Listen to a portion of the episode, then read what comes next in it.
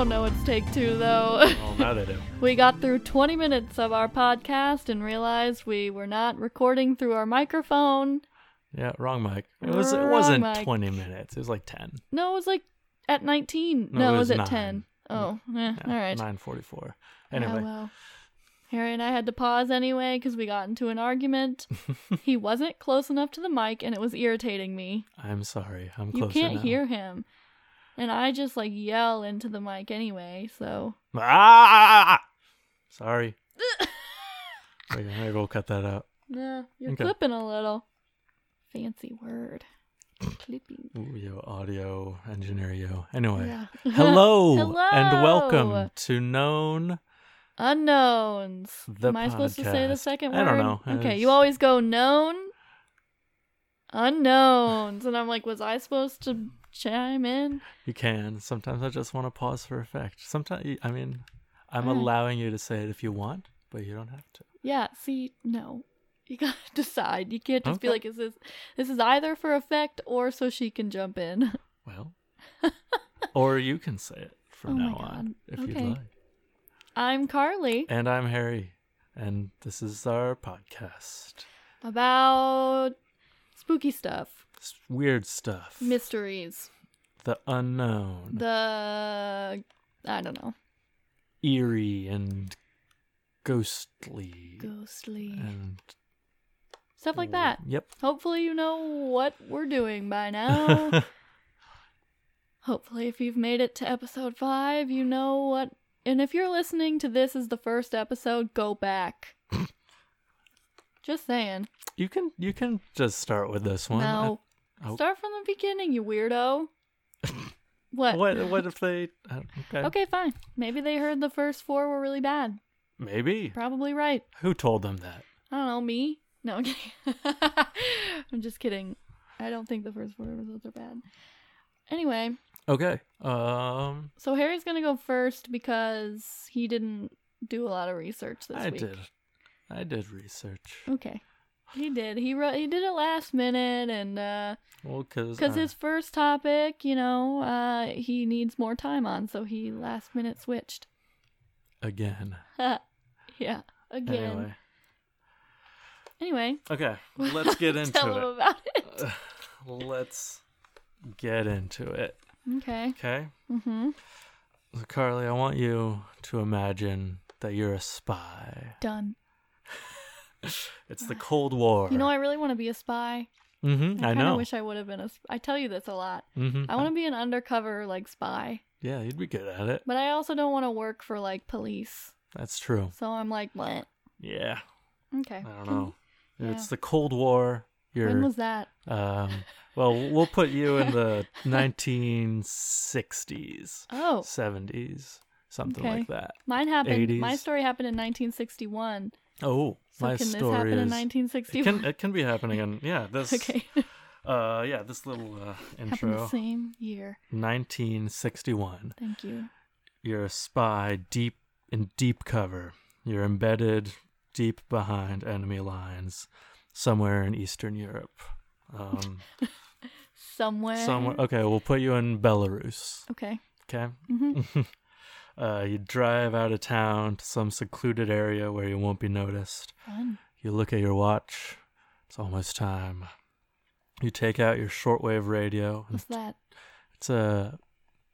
It's Do a I just pull it out of my pocket? Uh, sure. or you do I have it. it in the back seat of my car? Yeah, let's say you had it in the back seat of your so car. I you whip had out it in- this huge, like, No, it can say uh, it can be like a portable radio, like So it's still size pretty of a big. lunchbox. size of a lunchbox. I don't know, Okay, Yeah, I just like want to know. You're telling me to imagine this, and I don't know. like know a what weather this radio is. kind of thing. Those are small. Yeah, well, it's a '70s one, it's a little bigger. Okay. '60s, 1961 one. Yeah, it's 1961. Okay, All right. All right. Um, you wait. F- yeah, you turn it to the right station. You wait with your code book at the ready. Maybe you got your headphones on or something. Uh, soon, right on time, a voice cuts through the static and sounds like this. One, three, zero, nine, three, ready, ready, two,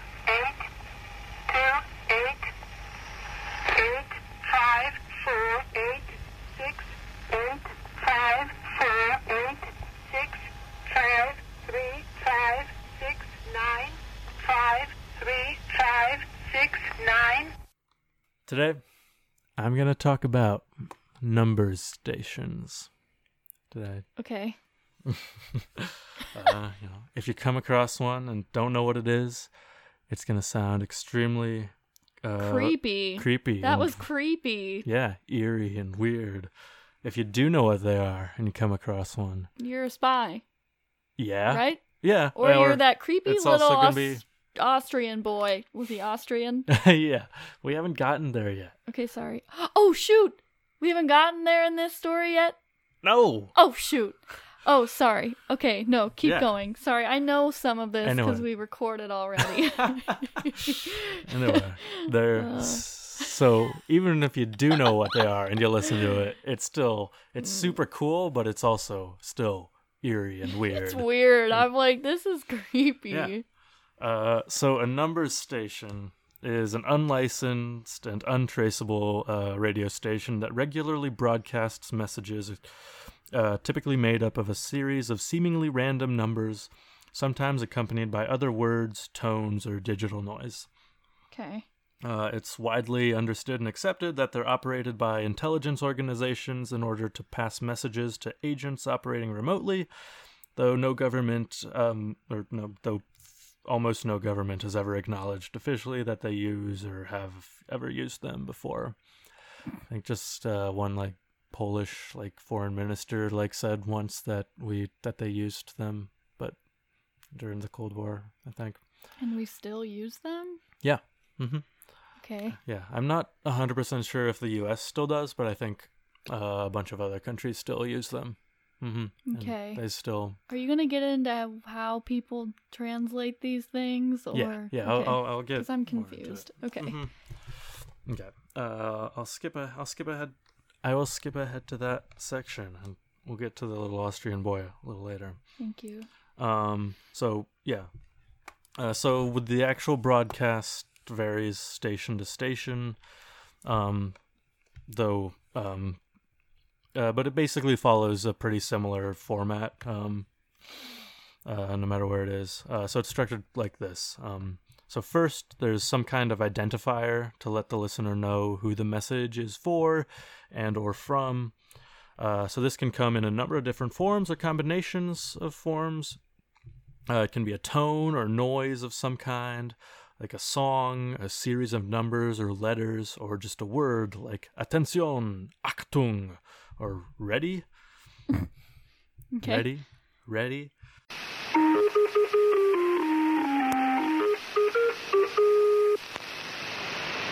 Three, nine, seven, one, five. Uh, second, after that comes some uh, meta info about the coming message, usually the number of number groups that are going to be included, or the page of your one-time pad to use. I'll I'll I'll, I'll explain what a one-time pad is. Uh, Yeah, I'm confused. it's like it's uh, sort of a code book okay. for used for deciphering it. Six, six, four, seven, five. Um, and then after that comes the the body of the transmission. Um, this is usually given out in groups of five digits, sometimes four at a time. Uh, sometimes instead of numbers, it's groups of letters. But so it's a long like string of numbers given out five at a time. Nine, two, zero, two, eight. Seven, eight, four, nine, four. And then, so this part of the uh, transmission is encoded and decoded with a one time pad, uh, which is a kind of mathematically unbreakable system of encryption that uses an algorithm to make the message indistinguishable from a random string of numbers. Um, do you want the long or the short explanation? Short. I don't understand any of this. okay so it's so basically you you need two copies of this little piece of paper that has random so basically it's you you need to have this like code in order to decode the code Oh my gosh. um okay. um and so but you can only use it once and then you have to destroy it and then you you'll have to use a different key for the next time. That's why it's like unbreakable. Okay. Um, yeah. There's a there's a really cool like e- explanation I found of like how it works and like how to use encrypt stuff and de-encrypt stuff uh, using that system, but I won't. I'll just link to it somewhere. I won't get into it now. Um, okay, and then at the end of the transmission, um, after it gives out the message, it'll just say some version of end or end transi- end transmission Hmm. in whatever language End. What happens if they don't tune in on time? Well, you, I mean, then you miss it. I mean, generally, you know, usually, What It's if like it's on like a a, set few seconds late though, and you tune in a little bit late and you miss it? well, yeah. Yeah. I mean, it it re- so it usually repeats um itself. So it'll uh, a lot of ones that I was listening to would like repeat like that introduction part like several times for Mhm. a while, um, just in case, I guess. Um, and so that you know you've got it down. Um, yeah. and, and some of them will just like repeat the entire like message more than once Okay. or it'll repeat like sections of it hmm hmm so um yeah i read on wikipedia it said that they usually start on the hour or half hour um but it also it said after that it said citation needed so i don't know if that's uh, how accurate that is Cool. um, yeah, so they've been so they've been like used by spies and spy agencies for a long time. Uh, the first ones were used during the First World War. Um, uh, shortwave radio wasn't invented yet. It wouldn't be until 1920. So these broadcasts um, in the 19 teens used medium and low frequency signals, and they also used Mo- Morse code rather than uh, spoken word. hmm Um, yeah. So shortwave can travel f- longer distances than lower frequency um, ones because they can you can bounce it off the ionosphere, which is a like electrically charged layer of the atmosphere, so it can go hundreds of miles rather than like past the horizon rather than like 50 which Mhm. you get. Um, yeah. Um, so the reason that we know about these like World War One broadcasts is because of Archduke Anton Habsburg of Austria. Austrian boy. Yeah. Okay. Uh, he he was born in like 1901, so he's like a teenager at the time. what? I thought he was like seven, and I was like, "Oh, that's kind of nerdy." And now this is just weird. Yeah. He is. Oh, man. yeah. So he was Austrian fascinated. teen. hmm Yeah, Man. he was fascinated with like this new radio technology. It's a brand new thing at the time. So he like taught himself Morse code, and since he was a member of the Austrian monarchy, he was able to have like a whole room in their like castle or mansion or whatever dedicated to his radio radio equipment. And so he would like he would like spend time basically every day like listening to the number station transmissions from like different parts of Europe. Um, weirdo. yeah. Get a life. And then on his way home from school, like uh, he would call the war office and give the radio No. operator there What? what the, the numbers that he'd recorded. Why? Who like wants these? They hear them too, right? yeah, yeah, they they're listening themselves. So, but I don't know, just because he was a kid and he wanted to help, and he's he's like a member of the royal family, so you're not going to tell him, "Hey, buzz off." Stop. This is weird. Yeah. You gotta Alright. you gotta be in humor him.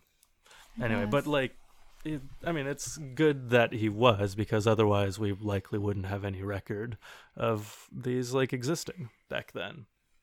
Um, Who was like the first one to find it? yeah, he was like when the he called them, were they like, "Uh, what are you talking about?" and he's like, "Tho- "Those numbers that play. Do you need anything? Do you need any info on those?" And he's, they're like, "We don't know what that is. What?" or were they like, "Okay, I don't, I don't know." Were they surprised? Probably, I would imagine they were surprised. When did he stop doing it? I when he got a girlfriend or a friend? Uh, yeah, is that or when the war was over, whichever came first. The war ended. Uh, yeah. So like, um, but yeah, they continued to use them like throughout World War Two and like, but uh, you know after World War One and through World War Two, and then like it really like took off. They were like being used by everyone constantly like throughout the Cold War. That's when it was Oh. like at its peak. okay. Like at, basically, it seems like basically every country that had any kind of like spy program was using number stations up until like uh they started to drop off in the 90s mostly Oh. Mm-hmm. but they still exist today So now is the perfect time to use them. right So no one can find them. Mm hmm um oh, let me see here uh so they've been known to intrude on like other frequencies like even if you're not look if you're just listening to the radio and like not listening for it uh like this one time in the 70s uh person a woman in Andorra which is that little country between France and Spain Okay. Okay. uh, she was lis- yeah, a woman in Andorra was listening to the BBC when uh, this uh, woman's voice came in and was just reading off numbers. And I bet so many people heard that. probably, but she like wrote a letter to complain about it to to the BBC. That sounds like my dead grandma. like that's something she would have done. right. She would have been like, "This is ridiculous. Why would this is interrupting my listening Uh-huh. BBC?" I don't know. She Yeah. was crazy. Cause you know she's the one that would uh, call the police if people were speeding on the highway. Yep, Sounds cool. yep. She would. I remember it. You need more cops out here. They're just speeding by me, and I'm going the speed limit. yeah, it was like every time we were on the highway. oh Yeah. god. So this the BBC sorry. like presenter kind of laughed it off and was like he like I don't know said like the people the big wigs here tell me it's probably just somebody reading off uh, snowfall totals but since then like other people have like done more research into it and other like shortwave enthusiasts I have this bitch wrote a letter and was like, "This is really obnoxious. I know Don't let it happen again." yeah but so now it's like basically we're ever we're pretty sure that it was a uh, it was a numbers station yeah. Um, what else? Uh, in 2010, uh, I don't know if you remember this. I vaguely do. There was this like I don't. no, okay. There was this like Russian spy ring that was like busted or uncovered in like New Jersey or something, um, and or Pennsylvania, something like that, where they were. You know, it was just a bunch of like Russian spies who were undercover in the U.S. and they had been like communicating or being communicated with via radiograms, which is what like military and intelligence like official stuff calls numbers stations. Okay. Mm-hmm. So just another example of how they're still in use. Mhm. Um, and then one last thing, uh, in 2001, um, for the uh, the station that is referred to as Atención, uh, it became the first numbers station to be officially and publicly accused of broadcasting to spies. Oh. Um, it was the yeah first time it was official, I guess. Um, this came out uh, during the trial of the Cuban Five, who were five men arrested in 1998 and indicted for conspiracy to commit espionage, conspiracy to commit murder, acting as an as an agent of a foreign government, and uh, other spy stuff. Um, and so one of the things they were accused of was writing down number codes that they ref- that they received from Atención, um, uh, and typing them into laptops to decode them. Um, so the FBI said during the trial that in 1995 they'd got into one of the apartments of the peep of the Cuban Five and copied the encryption code from the computer, um, and then which they used to decode various meth- messages. Um, uh, some of those were prioritize and uh, continue to strengthen friendship with Joe and Dennis. Uh, what? I don't. What? I'm confused. Is- uh, so these Cuban these Cuban spies in '98 were arrested, um, and the the FBI had were got their uh, the software that they used to decode their messages, and so they one of the, so a few of the messages were prioritize So and this was a message. yeah they Okay. they were the Cuban government was telling them to prioritize Oh. and continue to strengthen friendship with Joe and Dennis. Who's Joe and Dennis? I don't know. Okay. Uh, another one's under no circumstances should agents German nor Castor fly with BTTR or another organization on days 24, 25, 26, and 27. and another one uh, congratulate all the female comrades for International Day of the Woman. oh my god, that's funny. yeah. So they just send out, you know, little greeting messages for Happy International Women's Day. So I don't know why I find that so funny. I know it's Goofy. like like spy Twitter or something. Spy Twitter. Well, not exactly, Oh but it's That's more of a one-way thing. Anyway, so those are those are numbers stations. that's all you got? Yeah, that's what I have. Not like that was bad. That's good. Mm-hmm. Yeah, Cool. Should We'll- we play a little clip again? We'll yeah, play yeah. We'll clip we'll like edit it now. in some some uh, some audio. point. Now. Now. It's gonna go now. Yankee, Hotel, Foxtrot. Yankee, Hotel, Foxtrot. Group 1, 0. Group 1, 0. Text, text. Alright, I'm gonna go now. Okay, Okay. Um, what do you have?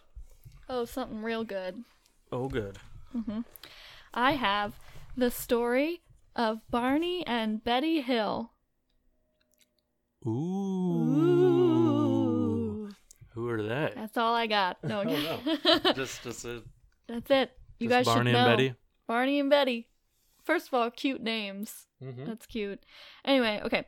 It was the first widely publicized report of an alien abduction in the United States.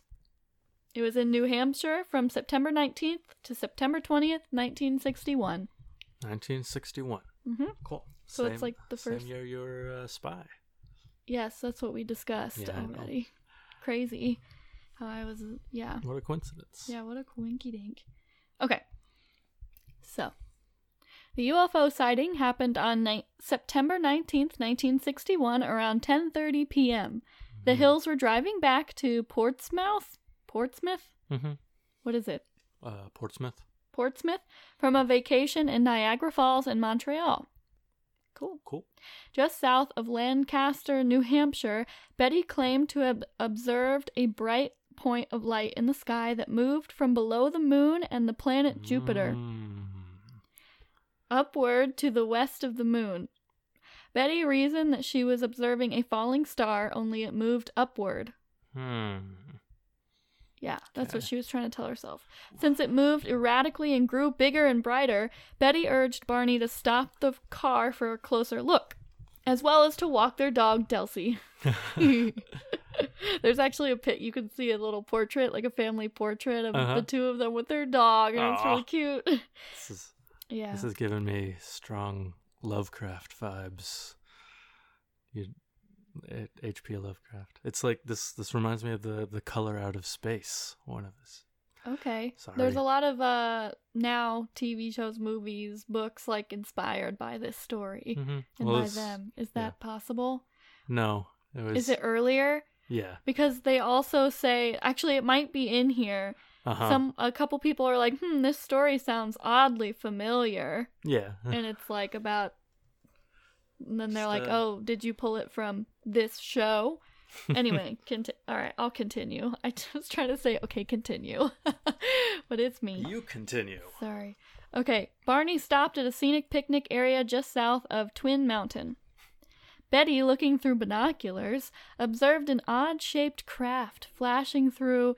Oh, no, craft flashing multiple colored lights travel across the face of the moon. Because her sister had several years earlier said she had seen a flying saucer, Oh. Betty thought it might be what she was observing. Through binoculars, Barney observed what he reasoned was a commercial airliner traveling through Vermont. However, he soon changed his mind because without looking as if it had turned, the craft rapidly descended in his direction. Hmm. hmm The observation caused Barney to realize this object was not a plane. I don't have a. Qu- they quickly returned to the car and drove toward Fran Franconia. Fran- Franconia. Franconia Notch, okay. a narrow mountainous stretch of the road. Oh. The Hills claimed that they continued driving continued driving on the isolated road, moving very slowly through Franconia Notch in Mhm. order to observe the object as it came even closer. Betty testified that it was at least one and a half times the length of the granite cliff profile, which was 40 feet long, and that it seemed to be rotating. The couple watched as the silent, illuminated craft moved erratically and bounced back and forth in the night sky. Hmm. Approximately one mile south of Indian Head, that's what this place is called. Okay. Should I not have said that? no, you can call it what by its name. Okay.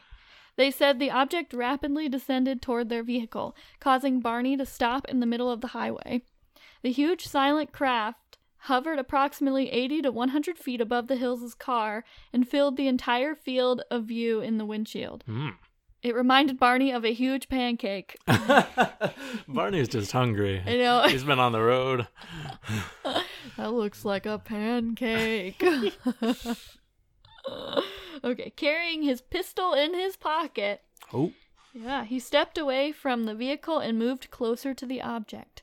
Using the binoculars, Barney claimed to have seen about 8 to 11 humanoid figures. Hmm. Inside of the pancake. Yeah, inside the pancake, Oh. who were peering out of the craft's windows. Okay, I was Yeah. about to ask. It's picturing craft cheese pancakes. Crafts. Craft pancakes. That's not funny, but what? I think it is. Because the the craft. I thought Yeah, craft cheese. Okay, okay. Who? Let me let me start over. Uh, Barney claimed to have seen about 8 to 11 humanoid figures who were peering out of the pancake windows, seeming to look at him. In unison, all but one figure moved to what appeared to be a panel on the rear wall of the hallway that encircled the front portion of the craft. The one remaining figure continued to look at Barney and communicated a message telling him to, quote, stay where you are and keep looking, unquote. how how did he communicate it? Through the brain? mind. Oh, okay. Telepathically, is that how you would say that? hmm Barney had a recollection of observing the humanoid forms wearing glossy black uniforms and black caps. Red lights on what appeared to be a bat wing fins. What appeared to be bat. Okay. What? Red lights on what appeared to be a bat wing fins began to telescope out of the side of the craft. Oh, okay. Mothman. Mothman! Oh shit. Bat- red eyes, bat wings. Red Eyes Wings, Mothman. The silent craft approached to what Barney estimated was within 50 to 80 feet overhead and 300 feet away from him. On October 21st, 1961, Barney reported to National Investigations Committee on Aerial Phenomena, NICAP, investigator Kneecap. Walter Webb, kneecap. That's what I'm going to start calling it, kneecap. Uh, Walter Webb, that the beings were somehow not human. Hmm. Barney tore the binoculars away from his eyes and ran back to the car in a near hysterical state. They told him to keep looking and stay still. I know that was the mistake. oh. Okay? Uh, and he told Betty, They're going to capture us. He saw the object again shift its location to directly above the vehicle. He drove away at high speed, telling Betty to look for the object. Well, obviously it can move faster Yeah. than them. Why even try? It can try? just appear in places. It doesn't even need to move, guys. Just listen to what they also, say. how does he know they're trying to capture him? It just said, "Stay there and keep watching." I Maybe I wanted to talk to him. Yeah, maybe they just wanted to talk. Um, She rolled down the window and looked up. Almost immediately, the hills heard a rhythmic series of beeping or buzzing sounds. Number stations. They heard the number stations. okay. Which they said seemed to bounce off the trunk of their vehicle. The car vibrated, and a tingling sensation passed through the Hills' bodies. The Hills said that then they experienced the onset of an altered state of consciousness that left their minds dulled. A second series of beeping or buzzing sounds returned the couple to full consciousness. They found that they had traveled nearly 35 miles south, but had only vague, spotty memories of the section of road. They recalled making a sudden, unplanned turn, encountering a roadblock, and observing a fiery orb in the road. Hmm. So, immediate aftermath. Arriving home at about dawn, the Hills assert that they had some odd sensations and impulses they could not readily explain. Betty insisted their luggage be kept near the back door rather than the main part of the house. Their watches would never work again, so they like got back, realized their watches weren't working, Mm-hmm. and then they couldn't get them to work again. Oh. Creepy. Barney said that the leather strap for the binoculars was torn, though he could not recall it tearing. Hmm. Like he doesn't really remember using. Yeah. The toes of his best dress shoes were scraped. Barney said that he was compelled to examine his genitals in the bathroom, though he found nothing unusual. oh, he just wanted He, to. he was compelled, Harry, Okay. to inspect his genitals. Uh, they took long showers to remove possible contamination, and each drew a picture of what they had observed. Hmm. Perplexed, the Hills say they tried to reconstruct the chronology of, of, of events as they witnessed the UFO and drove home, but immediately after they heard the buzzing sounds, their memories became incomplete and fragmented. After sleeping for a few hours, Betty awoke and placed the shoes and clothing she had worn during the drive into her closet, observing that the dress was torn at the hem, zipper, and lining. Later, when she retrieved the items from her closet, she noticed a pinkish powder on her dress. Hmm. She hung the dress on her clothesline and the pink powder blew away, but the dress was irreparably damaged. She threw it away, but then changed her mind, retrieving the dress and hanging it in her closet. Over the years, five laboratories have conducted chemical and forensic analysis on the dress. Oh, I have no other information about Okay, that. Okay, don't know if they found or not found anything. Mm-mm. Sorry if you hear this weird noise. I'm drinking out of my water bottle that makes a funny, like, screeching noise. Anyway, there were. Oh, no, no, no. There were shiny, uh, concentric. Mm-hmm. Why do I write words that I don't know? Why do I copy and paste words that I don't know? Okay, circles on their car's trunks, on their Ooh. car's trunk that had not been there the previous day. Betty and Barney experimented with a compass, noting that when they moved it close to the spots, the needle would whirl rapidly. Hmm.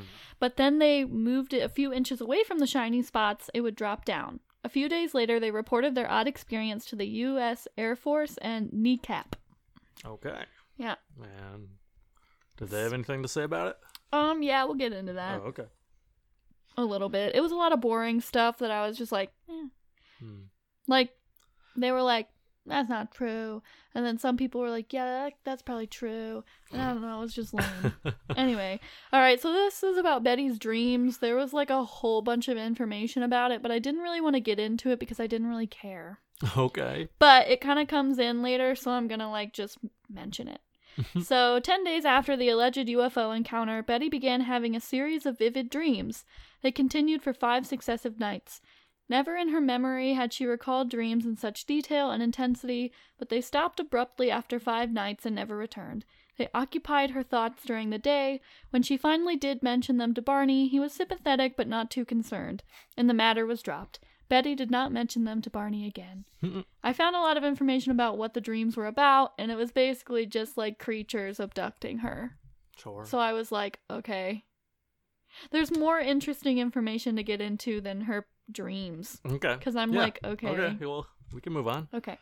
So, on November 25th, 1961, the Hills were interviewed in, at length by NICAP members. Okay.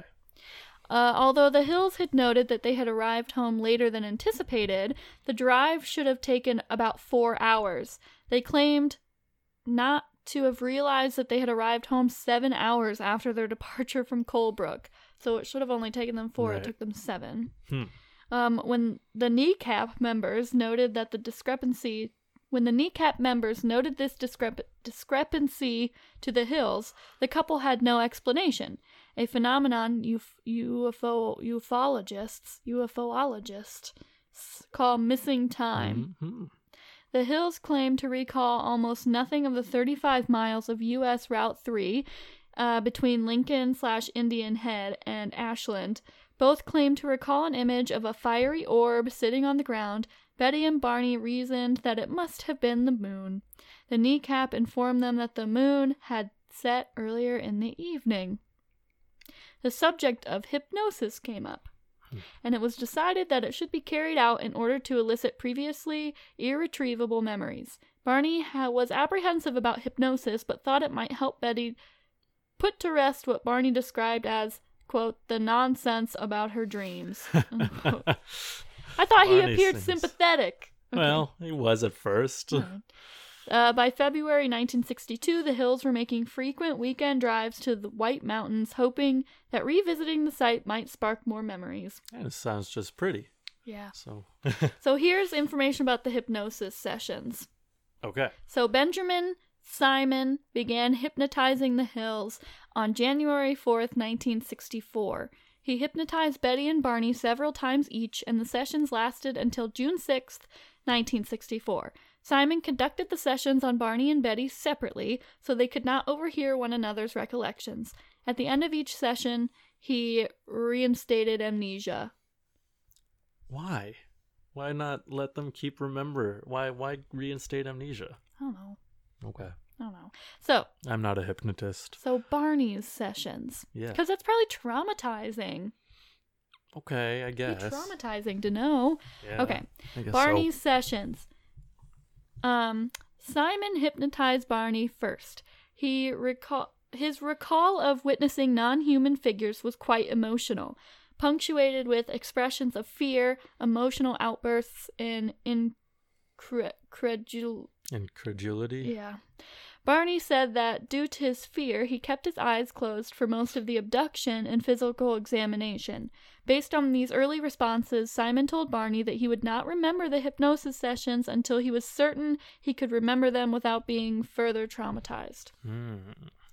Under hypnosis, as was consistent with his conscious recall? Barney reported that the binocular strap had broken when he ran from the UFO back to his car. He recalled driving the car away from the UFO, but that afterwards he felt irresistibly compelled to pull off the road and drive into the woods. He eventually sighted six men standing in the dirt road. Okay. The car stalled and three of the men approached the car. They told Barney to not fear them. He was still anxious, however, and he reported that the leader told Barney to close his eyes. While, okay. while hypnotized, Barney said, "I felt like the eyes had pushed into my. I felt like the eyes had pushed into my eyes." Hmm. Barney described the beings as generally similar to Betty's hypnotic, not dream, recollection. So Betty's hypnotic recollection. Mhm. Um, the beings often stared into his eyes, said Barney, with a terrifying, mesmerizing effect. Under hypnosis, Barney said things like, Oh, those eyes, they're there in my brain. From his first hypnosis session, and I was told to close my eyes because I saw two eyes coming close to mine and I felt like the eyes had pushed into my eyes. And that was from his second hypnosis session. And his third hypnosis session, all I see are these eyes. I'm not even afraid that they're not connected to a body, they're just there. They're just up close to me, pressing against my eyes. Aye, aye, Aye, aye. aye, aye, aye. Barney related that he and Betty were taken into a disc shaped craft, the pancake, Yes. where they were separated. He was escorted to a room by three of the men and told to lie on a small rectangular exam table. Unlike Betty, Barney's narrative of the exam was less detailed, as he continued to keep his eyes closed for most of the exam. A cup-like device, a cup-like device was placed over his genitals. Uh oh. Yeah, that's why he had a weird, like, maybe I should check that. Mm-hmm. He did not experience an orgasm, uh, though Barney thought that a sperm sample had been taken. Okay. Okay. The men scraped his skin and peered in his ears and mouth. A thin tube. Peered, not peed. Okay. Did I say peed? No, you said peered. I just heard wrong. Sorry, okay. no. A thin okay. tube or cylinder was inserted into his anus. See, I copy and pasted this. I would never say anus. and quickly removed. Someone felt his spine and seemed to be counting the vertebra. The vertebrae. Okay. Betty reported a conversation with the leader that he understood that she understood in English. Barney said that he heard them speaking in a mumbling language that he did not understand. Interesting. hmm Yet he also understood them in English. What? Oh, okay. Well, Betty also mentioned this detail. The few times they communicated with him, Barney said it seemed to be thought transference. so they were. Okay. At so they were time. speaking out loud in a different language, but he was like hearing them in his brain in English. Yeah. So he was unfamiliar with the word telepathy at that time. Okay. Both Betty and Barney stated that they hadn't observed the beings' mouths moving when they communicated in English with them. He recalled being escorted from the ship and taken to his car. In a daze, he watched the ship leave. Barney remembered a light appearing on the road, and he said, Oh no, not again.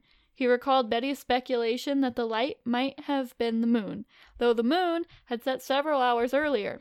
He also stated that he attempted to produce the code-like buzzing sounds which seemed to strike the car the car's trunk a second time by driving from side to side and stopping and starting the vehicle. His attempt was unsuccessful.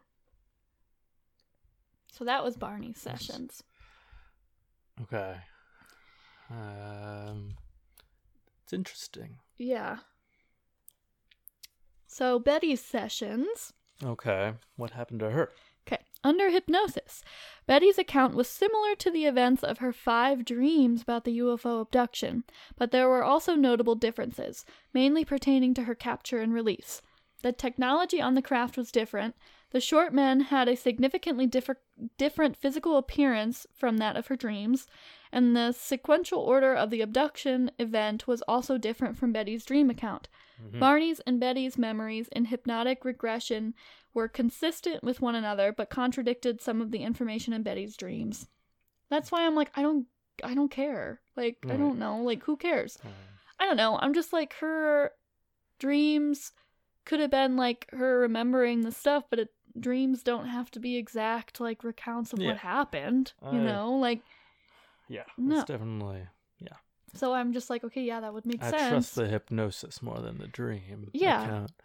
Um, not Yeah. that I trust Shut up. Betty exhibited considerable emotional distress during her capture and examination. Hmm. Simon ended one session early because tears were flowing down her cheeks and she appeared distressed. Simon gave Betty the post hypnotic suggestion that she should sketch a copy of the star map that she later described as a three dimensional project- projection similar to a hologram. I Mhm. think they gave her this. They like gave her a map of the universe. Oh, why? Hmm. Okay.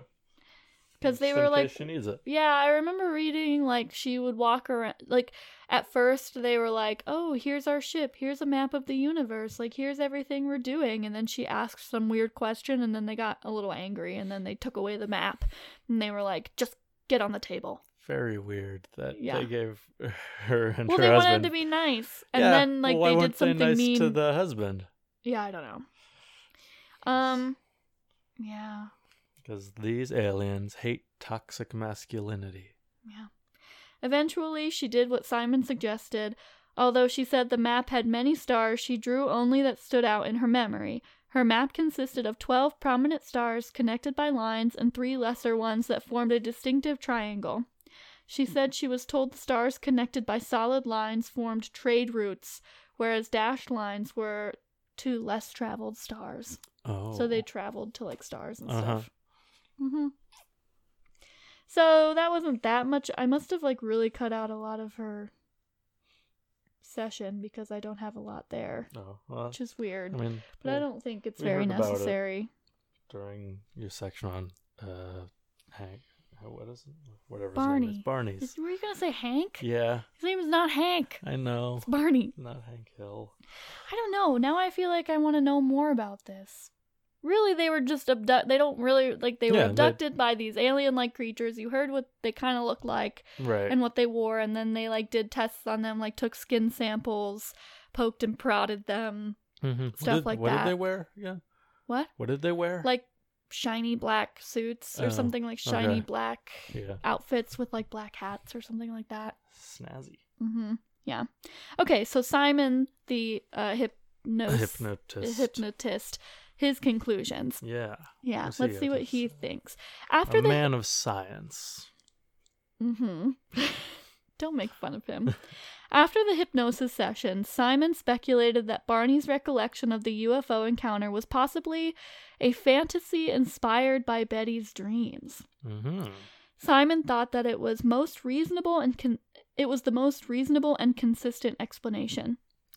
I agree. Yeah. Barney rejected this idea, noting that while their memories were consistent in some regards, there were also portions of both of their narratives that were unique to each. Barney was now ready to accept that they had been abducted by the occupants of the UFO, though he never embraced it fully, as fully as Betty did. Okay. Mm-hmm. Though the Hills and Simon disagreed about the nature of the case, they all concurred that the hypnosis sessions were effective. The Hills were no longer tormented by anxiety about their experience. Well, he says that. Yeah. Afterwards, Simon wrote an article about the Hills for the journal Psychiatric Opinion, explaining his conclusions that the case was a singular psychological aber- aberration. Mm-hmm. So, Okay. yeah. Just So basically, not even the hypnotist believes them. well. I'm just like, that's sad. I think it happened. I like kind of believe them. Okay. I don't know, like the dreams are weird. I I don't know why they're talking so much about the dreams, why there's so much stuff put into that, but Mhm. whatever. Okay, so publicity after the hypnosis sessions. Okay. The Hills went back to their regular lives. They were willing to discuss the alleged UFO encounter with friends, family, and the occasional UFO researcher, but the Hills apparently made no effort to seek publicity. Later in life, Betty claimed to have seen UFOs a number of times after her initial abduction, and she became a celebrity in the UFO community. So eventually she started to. Barney died of a cerebral hemorrhage on February 25th, 1969, at age 46. Hmm. Yeah. Betty Hill died of cancer on October 17th, 2004, at age 85, never having remarried. Cute, but sad. didn't find a nice alien. She didn't settle find a nice with. alien. Um, let me get down to the. Okay. So this part you'll love. Yay! What's that word? refutations? Refutations. Refuta- refutations. Refutations. You'll love this. Yes. Okay. Which I'm sure you'll agree with all of them. No, probably not. Okay. Uh, psychiatrists later suggested that the supposed abduction was a hallucination brought on by the stress of being an interracial couple in early 1960s United States. Yeah, I forgot to mention that. Mm-hmm. The woman was white, the man was black. Oh, okay. The reason, okay, so the reason they were traveling such a far distance without stopping Mm-hmm. they were like driving through the night is Yeah. because on that stretch there were no safe places for a black person to stop on the road like according to the green book Uh-huh. wasn't it the green mm-hmm. book there was no there wasn't a safe place for them to stop I see. so they had Mhm. to keep driving Makes sense. unfortunately Uh-huh. and that was i should have Right. i i think i meant i planned on mentioning it in this uh-huh. portion. And i that's another reason why barney was so like weird about not really wanting to talk to people about it. He was like well people already kind of not they don't like me so i don't Uh-huh. really want to make people think i'm crazier. Like he was like Right. let's just not draw attention to ourselves. We're already an interracial couple and no one likes us. Hmm It also kind of, for me, it makes sense why they're like re why their experiences at on the aircraft are different. Why like he was just why like they were he really re- nice to her. Yeah, so like I, I and but so for her, she see she thinks that like people need like a good reason to be that like her being them like mistreating her and stuff had to be triggered by like something that she did. Oh. Whereas for like him, it just seems more like hmm more normal that they would just automatically go into like poking and prodding him and Yeah. Yeah. mm-hmm. Oh, so if you're saying this so is fake, yeah if i'm, like, say, if I'm saying up- that if they like made it up or if So they she was like, they were really nice to me until I said something really mean, and then Right. they started poking and prodding me, and then Yeah, the guy was like, they just kind of took from- me and started poking and yeah prodding me. because she comes from a Yeah. world where like I mean, she was also a woman well in yeah the '60s, yeah i know but, But- still, like, it, yeah, yeah, yeah. No, that's I know. I hmm that doesn't. People aren't trying to kill her every day Right. because she's a white woman. She's Mhm. still a white woman, uh, and he is a black man. right Um, so yeah, so that's a whole thing about it. Um, so they think it was a hallucin. I don't think it was a hallucination brought on by the stress of being an interracial couple. yeah That seems don't- weird. that I'm seems like, weird to me. mm. Um, Betty discounted this suggestion, noting that her relationship with, with Barney was happy, and their Mm-hmm. interracial marriage caused no notable problems with their friends or family. Mhm. As noted, the interrupted journey. As noted in the interrupted journey, that Mhm. must be like a documentary. Simon thought that the Hills' marital marital status had nothing to do with the UFO encounter. okay So the hypnotist was like, "No." yeah mm-hmm. So, skeptic blogger Brian Mm. Dunning noted that the skeptic blogger skeptic blogger. sounds like That's what you should do. You should be a Yeah. skeptic blogger. I, that doesn't sound like a label that I Want. want. Yeah. I don't. I can't imagine that anyone with that title is a fun person to be around. hmm Skeptic and blogger. Yeah. Uh, so one of the theories was also just like they were so sleep deprived. That might I might have this in here. Mm-hmm. I might have that in here. But I remember it being like they were so sleep deprived Right. that they just don't remember getting home. Like they were just in and out of like, oh crap. Yeah, that that could. Maybe they stopped on the side of the road to sleep or so- I don't know. Yeah, that that could be. That makes some sense to me. Yeah.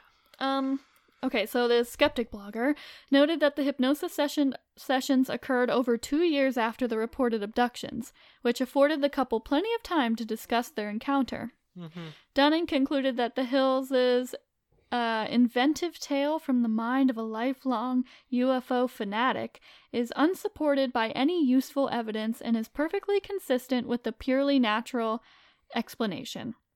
Okay, so which one was the UFO fanatic beforehand? Before this? Betty. Betty. Okay. Because Yeah. her sister had said she Oh, saw right, a right, right. UFO before that, so she was already kind of interested in it. And then Yeah. later on in life, she's like, actually, I've seen a lot of Yeah, UFOs. I'm always skeptical of. I'm. I'm. So Well, if I'm, I'm skeptical I of all were of to them. see a UFO, you'd be like, well, Carly. Well, it just seems really like that, people so- who are interested in UFOs see them a lot more often than people who are less interested. People who people I really who hope you get abducted one day. rude, but okay. Yeah, I hope you do. Do you hope they bring me back or? Uh, Maybe not. If that'll teach you a lesson to not be t- brought back. well, what's the point at that point? Okay, fine. I want you to come back. Jesus, is that what you want to hear? Yes. of course, well, I I'd want rather them to hear that you back. don't want me to be abducted. but no, I, of course I want you to be abducted and then brought back. Fine. Okay. Go on. Okay. He added that a timeline analysis of the two Air Force radar sightings from the night of the Project Blue Book record shows that neither correlated with the Hills' story. The Air Force concluded that both targets were probably weather balloons, That so they didn't oh, like see anything in the sky. Oh, okay. So wait, but I don't know. okay. Um, So it said that like, so there was like stuff on like the radar, but it was probably weather Yeah. balloons. Okay, yeah, yeah, yeah. makes sense to me. They probably saw the weather balloons. Mhm. Um, in his 1990 article, entirely uh, unpredis predisposed. Pre- predisposed. Oh my god. Unpredisposed. Whew. Yeah. Martin Kottmeyer, this is a different guy, Yep. suggested that Barney's memories revealed under hypnosis might have been influenced by an episode of the science fiction television show The Outer Limits. Is that what you said before? No. Okay. Titled The Bolero Shield. Is that how you say that? I don't know. Bolero Shield? Probably. Okay. Which was broadcast about two weeks before Barney's first hypnotic session. Okay, yeah. The episode featured an extraterrestrial with large eyes who says, In all the universes, in all the unities beyond the universes, all who have eyes have eyes that speak. The report from the regression featured a scenario that was in some respects similar to the television show. okay, that sounds Okay, yeah, that Okay. sounds re- that sounds likely. That's When a different researcher asked Betty about the outer limits, she insisted she had never heard of it. Kottmeyer also pointed out that some motifs in the Hills' accounts were present in the 1953 film Invaders from Mars. A careful analysis of Barney's description of the non human entities that he observed revealed significant similarities between the Bifrost man and Barney's descriptive details. One must also take into account Barney's conscious, continuous recall of the entities he observed on the hovering craft. They were dressed in black, shiny uniforms and were somehow not human. Yeah, so I don't I don't think I don't believe her that she's never heard of the Outer Limits or seen that movie. I I don't I don't think that there are any like UFO fans who are also not interested in sci-fi. I've never heard of that. I mean, I probably wouldn't watch it. yeah. I don't think I'm not that interested. Yeah, but you would have I. Okay. Jim McDonald, a resident in the area in which the Hills claim to have been abducted, Mhm. has produced a detailed analysis of their journey that which includes that the episode was provoked by their misperceiving an aircraft warning beacon at Cannon Mountain as a UFO. McDonald notes that from the road the hills took, the beacon appears and disappears at exactly the same time the hills describe the UFO as appearing and disappearing. Well then yeah, that's The what that was. the remainder of the experience is ascribed to stress, sleep deprivation, and false memories recovered under hypnosis. After reading McDonald's recreation, uh, UFO expert Robert Sheaffer writes that the hills are the poster children for not driving when sleep deprived. McDonald's article. McDonald's article focuses primarily on the Hills' observations of the light in the sky and the timing of the journey, discounting the Hills' accounts of close encounters south of Cannon Mountain as recovered memories. Mhm. Skeptical Inquirer columnist Robert Sheaffer wrote the following I was present at the National UFO Conference in New York City in 1980, at which Betty presented some of the UFO photos she had taken. Mhm. She showed what must have been well over 200 slides, mostly of blips, blurs, blurs, and blobs against a black background.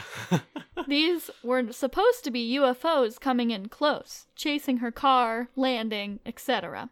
After her talk had exceeded about twice its allotted time, Betty was literally jeered off the stage by what had been at first a very sympathetic audience.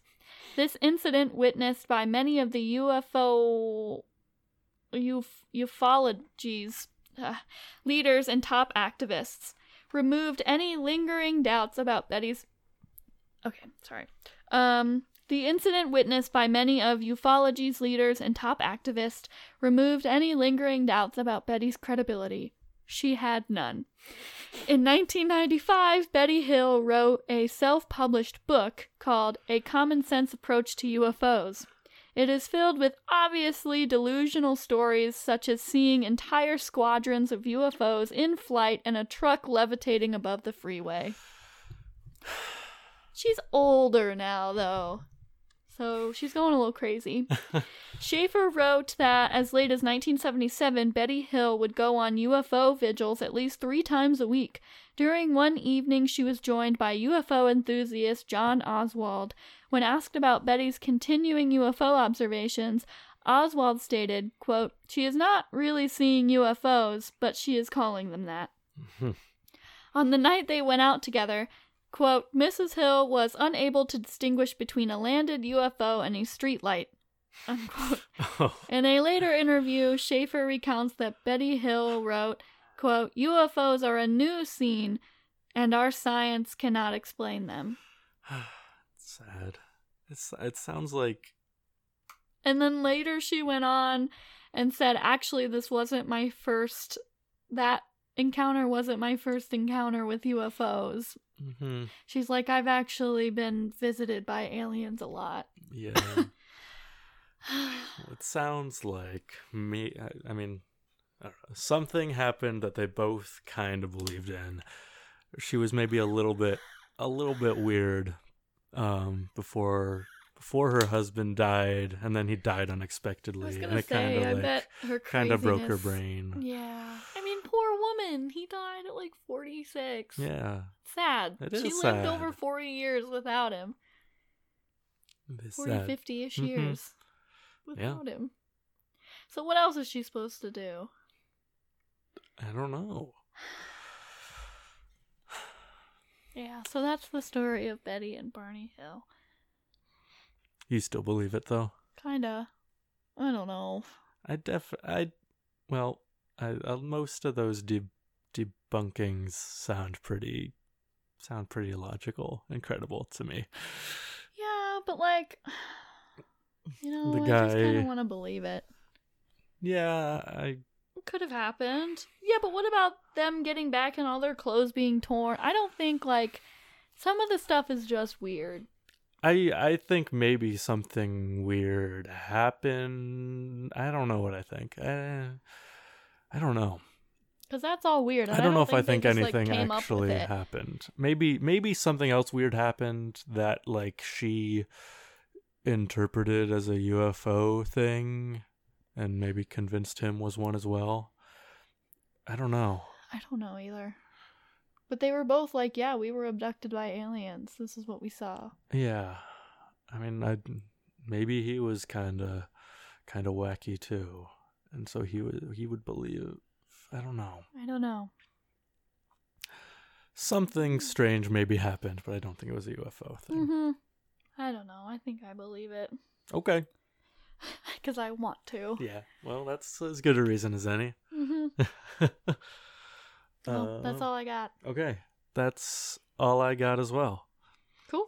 Yeah. Do we have uh anything else to talk about? No. No, nothing else. I don't Um, think so. Okay, yeah, I don't think so either. Um, we thank everyone enough. Yep. Thank you again. Thanks. Thanks, for listening. Yeah, thanks for rating. A lot of people Mhm. rated us on iTunes, which was really nice. Yeah. It was Yeah. like, yay. And all five stars, so thank you. Thank you for saying you like us. Yeah, seriously. For reals. Um, yeah. If you have any cool stories, email us, message us, Mm-hmm. all that good stuff. Um, yeah.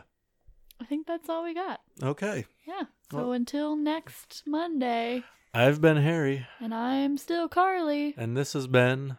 Known unknowns. Have a nice day. Because it's weird out there. okay.